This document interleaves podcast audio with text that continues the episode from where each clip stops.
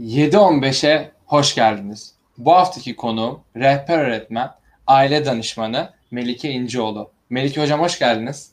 Hoş bulduk. Hocam ilk sorum şu olacak. Psikolojik danışma yolunda nasıl uzmanlaşabiliriz? Deneyim kazanarak yani görüşmeler yaparak alanın içerisinde bol bol kim ile çalışıyorsunuz? Çocukla çocuk, çocuksa çocuk, ergense ergen, insan görerek, insanlarla görüşmeler yaparak uzmanlaşacağız. Bir anda olmuyor bu iş. Ama görüşmeler yaptıkça bir yandan da kendinizi eğitmeye devam ettikçe bu uzmanlaşma olacak. Okuduklarınızı insanlar üzerinde görmeye başladıkça isimlendirmek, etiketlemek için değil, ilişkiler içerisinde yaşananları anlatır kitaplar bize, kaynaklar. Onları isimlendirir, onlara belli isimler koyar ve biz gençliğin ilk zamanlarında, mesleğin ilk zamanlarında e, bu neye giriyor, etiketlendirme eğiliminde olabiliriz. Ben şunu öneriyorum. Bir yandan alanın içerisinde görüşmeler yapmaya devam ederken insanları gözlerken, kendini gözlerken, nasıl ilişkiler kurduğunu gözlerken, çatışmalarını gözlerken bir yandan da okumalar yapmalarına,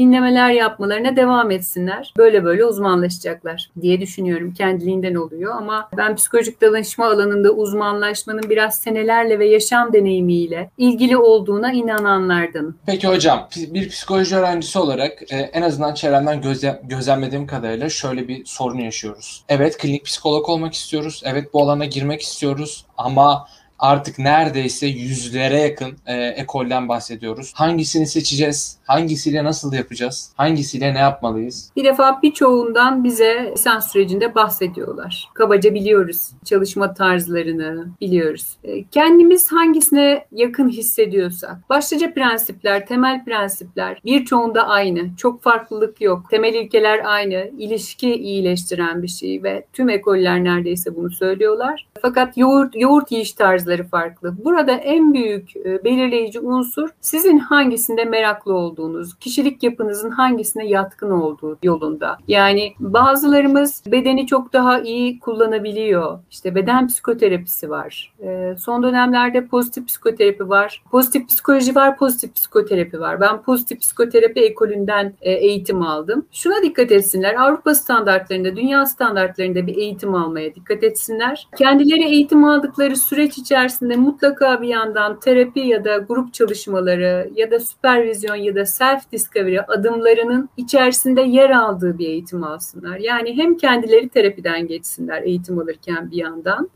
hem de gördükleri danışanları sunabilecekleri hocaları, onlardan destek alabilecekleri hocaları, süpervizyon hizmetini verecek hocaları mutlaka olsun eğitim aldıkları süreç içerisinde. Ve kendi kişilik yapılarına göre tarzlarına göre bir ekolü seçecekler. Biraz şans, biraz da neden hoşlanıp hoşlanmadığını kişinin fark etmesi. E, o ekol size iyi geliyorsa, ondan hoşlanıyorsanız, merak duyuyorsanız, ilgi duyuyorsanız o ekol size iyi gelmiştir. Anlıyorsunuzdur ondan. E, dolayısıyla o ekol doğrultusunda çalışmakta fayda var ama mutlaka ben de şundan yanayım. Bir psikoterapi ekolünden kişinin eğitim alması ya da birkaç psikoterapi ekolünden eğitim alması, süreç içerisinde mutlaka süpervizyon alması bunlar çok önemli. Çünkü e, biraz psikoterapide olgunlaşmak usta çırak ilişkisini gerektiriyor bence. Yani kişinin gördüğü danışanları konuşabilmesi, e, yaptığı görüşmelerle ilgili kendine yönelik dönütler alabilmesi çok çok önemli. Usta çırak ilişkisinin yer aldığı hangi ekoller varsa artık bu ilişkiyi önemseyecek hangi ekoller varsa onlar gelişimleri için daha iyi olacaktır diye düşünüyorum. Birbirinden çok farklı ya da zıt şeyler değiller. Kişilik yapınıza en uygunu, en sevdiğinizi seçebilirsiniz. Gerçi dikkat edilmesi gereken başka şeyler de var. İşin içerisine bütçe de giriyor, zaman da giriyor. Ee, belli başlı sayı azalıyor o zaman. Birçok ekol var ama daha az sayıda nitelikli eğitim veren ekol var. İşin içerisinde yabancı hocaların olmasına da dikkat etsinler. Türkler, yabancılar, farklı farklı kültürlerden eğitim almak önemli bence. Hocam peki bu konuştuklarımız bağlamında kaynak önerisi alabilir miyiz acaba? Biz hangi kaynakları öneririz? Resimli çocuk kitaplarını, hatta yazısız çocuk kitaplarını öneririm. Pezzettino, Leo Leoni isimli yazarın tüm kitapları. E, benim için ilk göz ağrısı. Ben seneler önce bu kitapla tanıştığımda bambaşka bir tat bıraktı bende. O kadar minik bir kitap ki birkaç sayfa. E, belki alanlar diyecekler ki ya biz anaokulu çocuğu muyuz? Ama lütfen bir detaylı okusunlar. illa bir kitabın çok sayfalar dolu olmasına gerek yok. Psikoloji okudum. E, felsefeden ziyade. E, psikoloji kitaplarından Köpek gibi büyütülmüş çocuğu önerebilirim.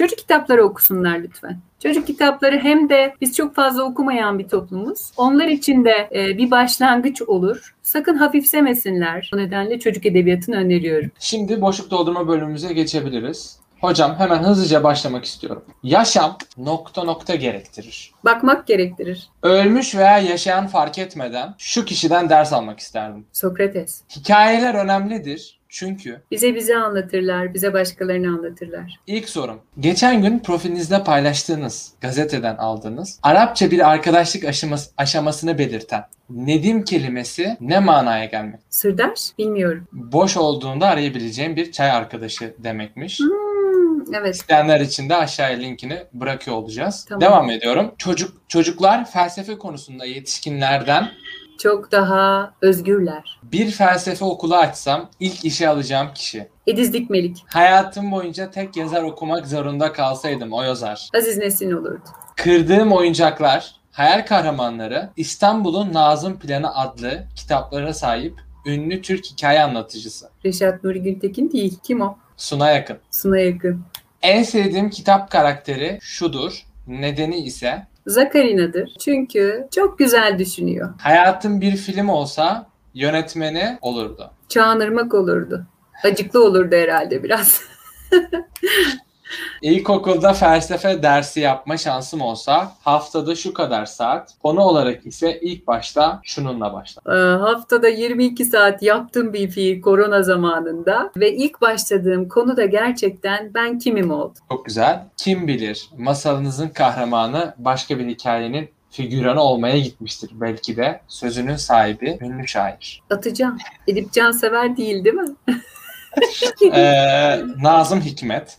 Nazım oldu. Hikmet evet. Bu program Çok katıldığım, utanç verici. bu program katıldığım En tatlı program. çok teşekkür ederiz hocam. Ayağınıza ağzınıza sağlık. Ben teşekkür ederim.